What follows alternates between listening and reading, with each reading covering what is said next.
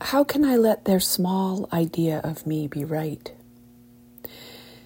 To be in the world in a flying meat suit, working levers and buttons from the cockpit, I fly solo.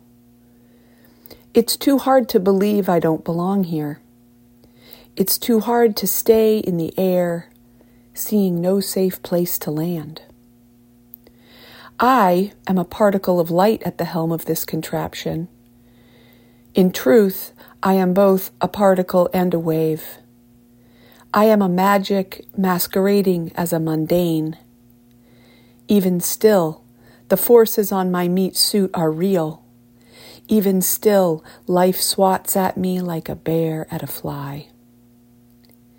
Given these very real dangers to everything more material than my light, I find the only way to bear it, to rewrite the joke of life not to be on me, is by never letting myself alone without some tag of belonging stitched into my collar, claiming myself as my beloved.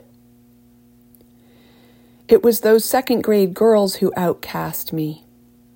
How can I, now a daring pilot, let their small idea of me be right? How can I let them capture my power to love myself, given how profoundly treacherous it is to live in this world at all? I simply cannot fly without it.